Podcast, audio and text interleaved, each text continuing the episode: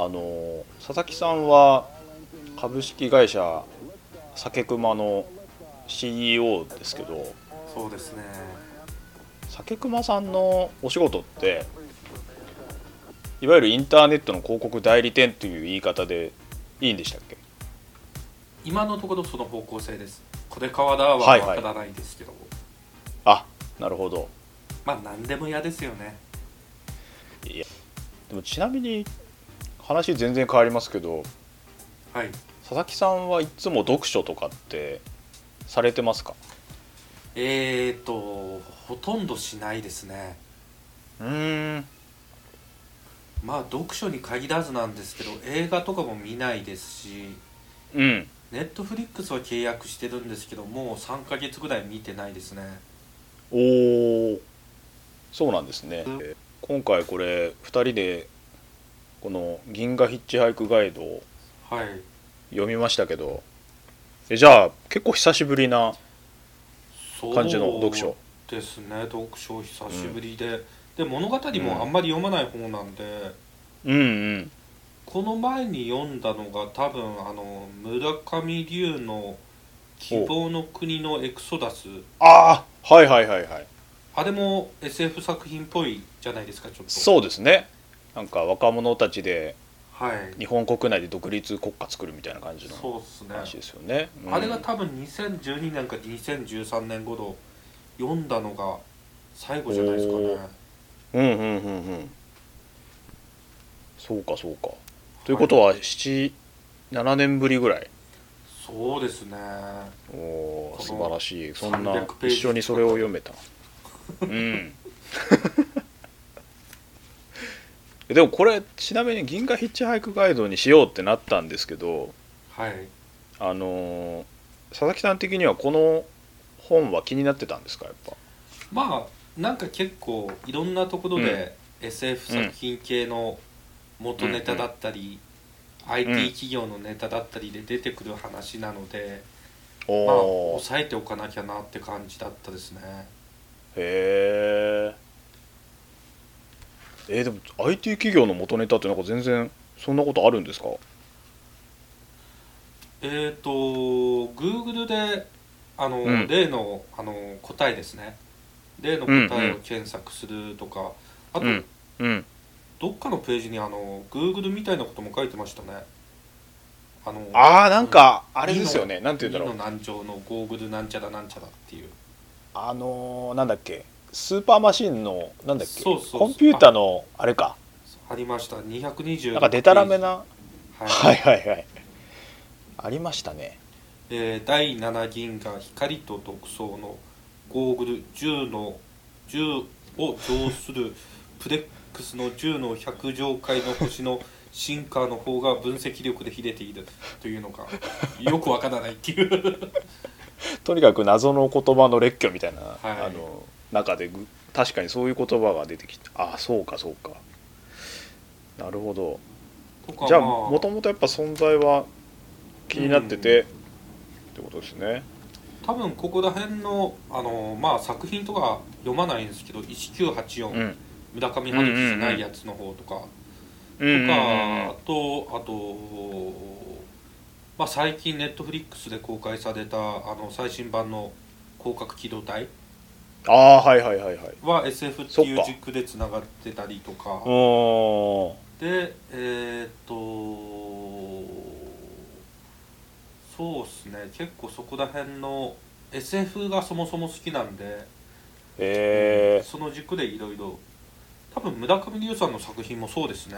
SF 軸ー、で。そうですね。読んだはずですね。うん。やっぱりそのエクソダスもそうだけどあの愛と幻想のファシズムとかもこうあのエヴァエヴァのね安野さんも結構あの作品に影響を受けてエヴァにこう入ったとかいう話もあったから。おでもなんか「シン・ゴジラ」を見てるとはい。あの虚構の話を現実で実際どうやったらどうなるのかみたいなあの発想は確かに村上龍っぽいなって やっぱり思うんで。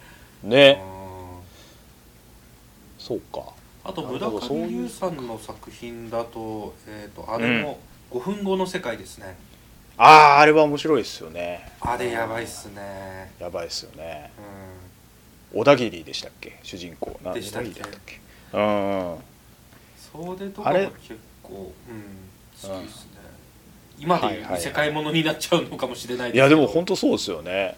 でもそのね5分ずれただけだったりするけどそのあの日本がね負けたとかはい。勝ったとかの設定が微妙に変わっててとかねそうなんですよね。で突然その状況になんかこうパラレルワールドに行ってしまうなんか放り出された感とかもねなんかはい。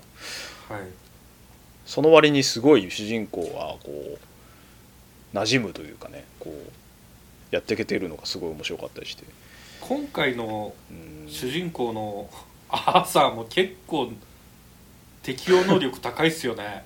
高い高い高いですけどなんかこうそれこそちょっとなんていうんですかこう主人公補正というかうん。あの運がめちゃくちゃ良かったりするじゃないですか多分。そうですね。うん。あのほとんど巻き込まれ系の主人公なのになんか運が味方してるというか。うん。あとこの物語ってうん。なんかすごいアーサーが奇跡的な変な方向に物語が進んでいくこともあれば、全く何もないこともあったりして、うん。127ページちょっと読みますね、ん。アーサーはしばらく耳を傾けていたが、フォードの言うことをほとんどちんぷんかんぷんだったのでいつの間にか聞くのをやめて別のことを考え始めていた、何に使うのかわからないコンピューターがずらりと並んでいてその縁を指でなぞっているうちに手近のパネルに大きな赤いボタンがついているのに気づいた。それがいかにも押してくださいと言っているようで何の気なしに押してみたパネルがパッと明るくなり、このボタンを二度と押さないでくださいと表示された。アーサーは身震いした。何なんだよっていう。そうそうそう。なんかこう読者が付き合って読んだのに結局何なのみたいなのが分かんないみたいな。こギャグですよね本当イギリスのコメディ感ですかそうねそうそうそうそうそう。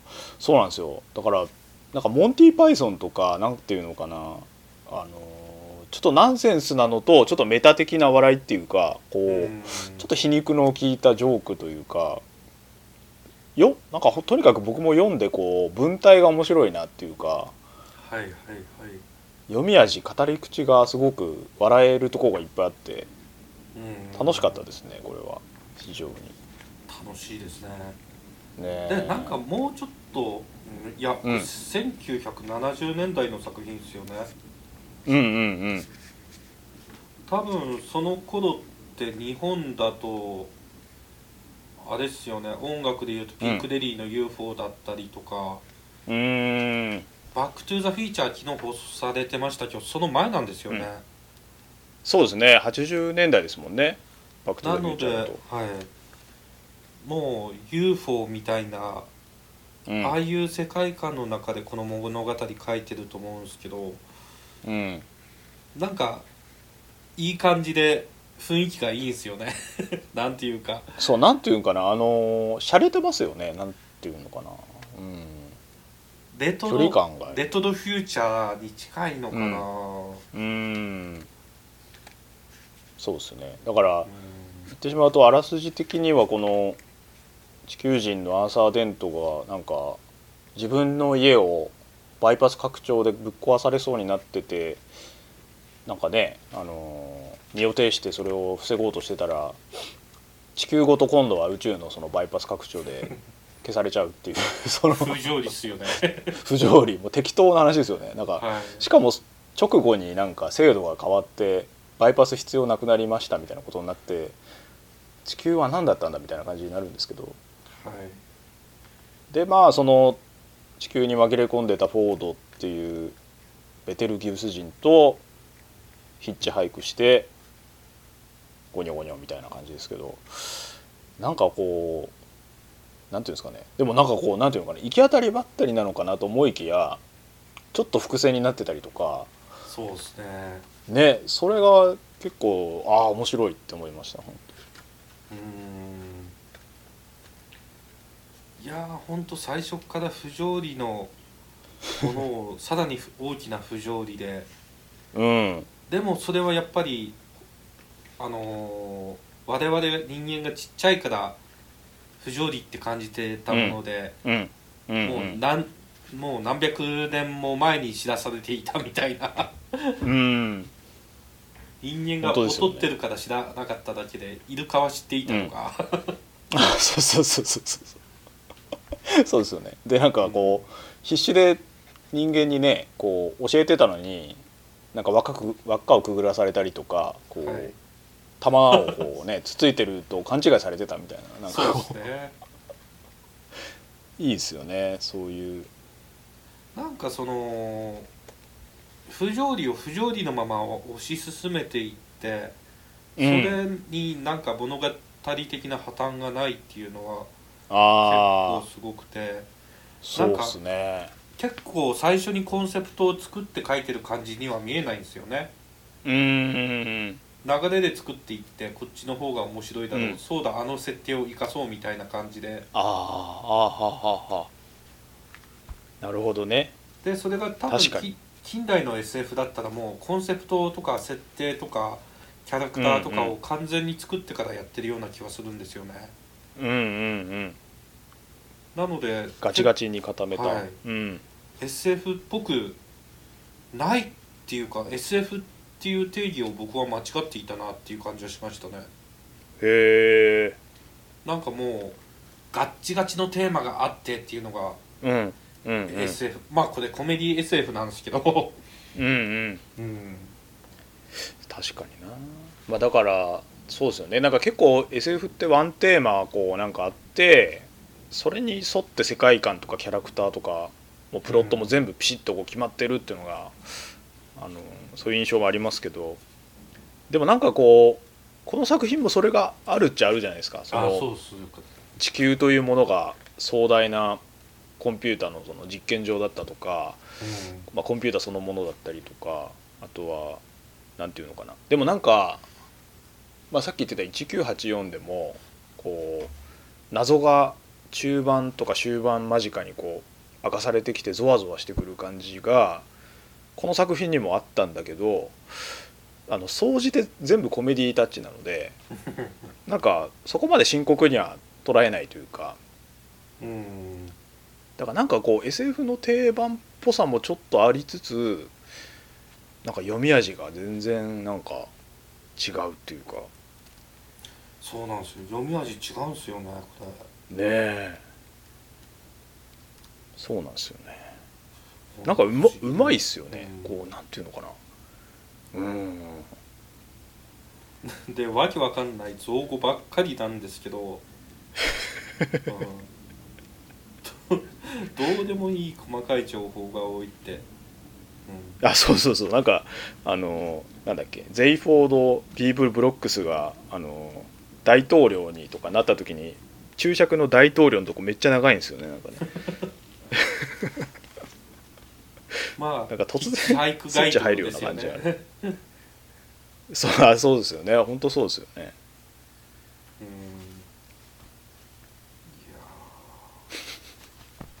あとなんていうのかなあの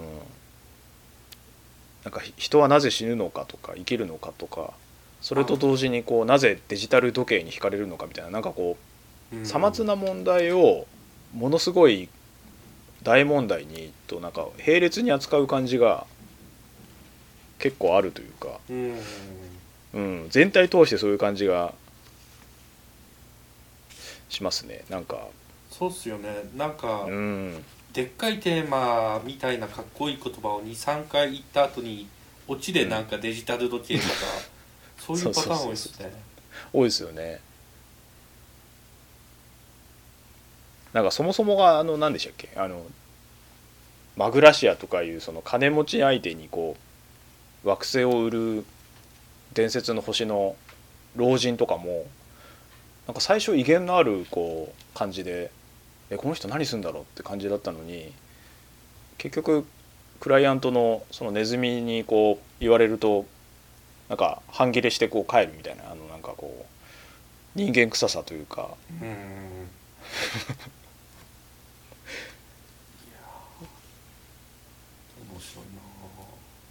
そうあとなんか僕結構好きだったのがなんか最後の方なんですけど、はい。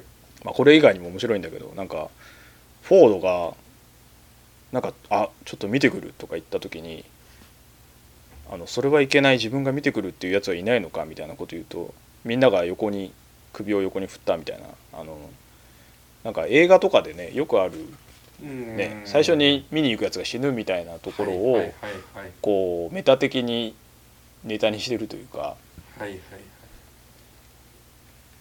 なんかある程度のこういう SF とか映画とかコメディとかを見てきた人がなんかいくらでも引っかかれるポイントがなんかこう、うんバーッとこうあるというか。うーん。あれかもしんないっすね。その、そういう情報をたくさん詰め込んで詰め込んでうん。かかるリーチを広げているような感じはあってなんかお笑いでもなんかうん。ボケたくさん入れるパターンとかもあるじゃないですか。うんうんうんそっちの考え方かもしんないっすよね。ああそうそう。でもそれで言うとある意味「エヴァンゲリオン」もそうですもんね。なんかああなんていうのかな。司会文書とかはいはい。ネブカトザルのなんネブカトネザルだっけ？の鍵とかなんかこうあのいろんな思わせぶりな用語とかをバーって並べるんだけどそれについて深掘りはしなかったりとかその、もしくはその設定が後で覆されたりするみたいなだけどそこの一個一個のその置かれていったものにみんな惹かれちゃうからどんどん見ちゃうみたいな。うんうんうんうんあなんかそう考えるとエヴァってちょっとヒッチハイクガイドっぽいのかもしれないですね。なんかこう。なるほな。んか大枠の物語としてはこう面白く進んでいくのははっきりあるんだけど謎のばらまきは結構こういう風にどなしてるっていうか、いやこれ、うん、ところどころアーサーがヒッチカイヒッチハイクガイドを読むじゃないですか。はいはいはい。その度にどうでもいい情報が増えていくっていう、確かに。そうなんですよね。そうなんですよね。ヒッチハイクガイド銀座ヒッチハイクガイドがなんかこうてヒッチハイクガイドってベストセラーになってるっていうけどね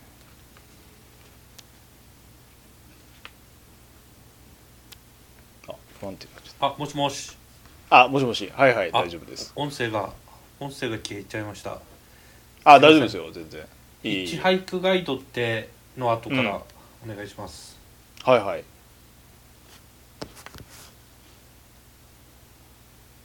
はい大丈夫ですよ。あ大丈夫です。うん。このヒッチハイクガイドってうんなんかどういうものを想像しました？スマホですか？タブレットですか？ああでもなんかこれに書いてた描写でなんかボタンが結構あるって書いてたような気があしてて。そうなんですよ。だからなんだろうなあの PDA PDA でしたっけ？あの、はいはいはいはい。ポータブルデジタルなんたら？あの、はい。スマホとかタブレットの前の携帯電話のでかい版みたいな。うん。ああいうもしくはあれよりでかい、あのーワープロぐらいのなんかボタンがある程度ついたスクリーン付きの機械みたいなやつなのかなって思いました。うん。それになんか僕はウィキペディアとかアンサイクロペディアみたいなコンテンツが入っている、うん。けれどもコミュニケーション端末ではないものって感じがしああましたねなるほど。うんうんうん そうっすよね。なんか、よく考えたらそんなものを大量に作ってやるのって非効率なんだけどでもなんかそっちの方が面白いなと思いますね。なんかね。うん。うん。まあそれ1台あればどの宇宙に行ってもまあ役には立たないけどなんとかなるよううなん。気はしますよね、うんうん、うん。そういうもんなんでしょうねこれはね。うん。うんでその端末の中には人工知能的なのは入ってないんですよ、ああそうですようねん、ロボットとロボットと人工知能 AI みたいなのは登場しているけどそれはでっかいコンピューターとかの中にしか入ってない描写っすよね。そうですね。コンピューターみたいななんかこう叫んでうん。説明させる描写はあるけど、全部にね AI が入ってるって感じじゃないですもんね。そうですね。で通信でつながってる感じもないんで。うんうんうん。うーん。意外となんかテープの描写とかも出てきましたしね。あそうそうそうそう。そうなんですよね。うん。だ本当それこそねその当時の映画 SF 映画のあの機械がねこう赤とか黄色の光るボタンが並んだこう、うん機械に囲まれた宇宙船とかそういう世界観なのかなという。でなんかそれで結構そこのなんなんていうんですかね。想像力の時点で良かった、うん。その通信でワイヤレスでネットワークがつながってなくて良かったなって思ったのがあの、うん。耳に魚を入れる描写があるじゃないですか。バベル魚、うん。はい。はいはいあれって今の技術だったら全然あの翻訳のアプリケーションで済むんですけど、うんうん。そういうのがないから耳に魚を入れなくちゃいけなくなってるんですよね、うんうんうん。あいやいいっすよねこれ。うん。これは76ページですね。うん。これはねなんかあれですよね。あのーよくわかんねえいろんなもろもろの描写はあったけどとりあえずそいつを耳に入れとけば翻訳こんにゃくみたいにはい。いろんな言語を変換してくれると。でも耳に魚っていう発想がねなかなか。なかなかイギリス人ですね。そういやでもそうっすよね。なんかこうあれなんですよ。本当最近僕も思うのがこうアプリとかその全部コーディングの世界になってしまうととかそのスクリーンの向こうにあるもので解決をしてしまうとあの要はドラえもんの秘密道具みたいな発想が出てこないというかうんあの、ね、解決手段というか解決するその仕組み自体は多分近いのかもしれないけど表現するその、ね、アウトプットされたものとしてはなんかねいろんな形のものがあった方が面白いなっていうのもちょっと思うのでうんそうですね。そうなると多分あのこの1970年代が一番そういう SF を想像するのに適した時代だったかもしれなくて。うーん。現代の子供たちが大人になってドラえもんみたいな漫画を描こうとしたら全部スマホアプリで完結しちゃうみたいな内容になっちゃうかもしれないですよね、れない。うーん。まだ夢があるなっていう気がします。1970年に、うんうんそうっすね。なんかごちゃごちゃしてるのがなんかいいですよね。そういうものが溢れてるというか。ものが溢れてますね。うーん。あと僕好き結構好きなのはあの重度うつ病のロボット。はいはいはいはい。マービンとかいうやつが あの私に人生を語らないでくださいみたいな。なんかこう私のこと嫌いですよねみたいな感じでこういちいち命令にこう歯向かったりはい。あとなんだっけ？あのみんながすごいこう頑張ろうとかいい気分でいる時になんか陰鬱な鼻歌を歌うとか。なんかこうそういうキャラを置くところがいいなと思いますねなんか。うーん。最後に自分とマービンっていうロボットが自分と、あの宇宙他の怪しい宇宙船を外部接続で接続したら、うん。うん、うん、接続して随分長いこと話をしたら相手が自殺してしまうっていそうひどすぎますよね。ひどいっすね。うん。そう。あのそう。あこれ伏線だったんだみたいなのもあるんだけどあの大概放り投げて終わるやつが多いですよね。ありますあります。えーっと気になったのがえーっと44ページっすね。お。えー、とアーサーは気づいていなかったが作業員たちは皆ブルドーザーを捨てて逃げ出していた。ミスタープロセッサーは、あプロッサーは空を見上げておどおどしている。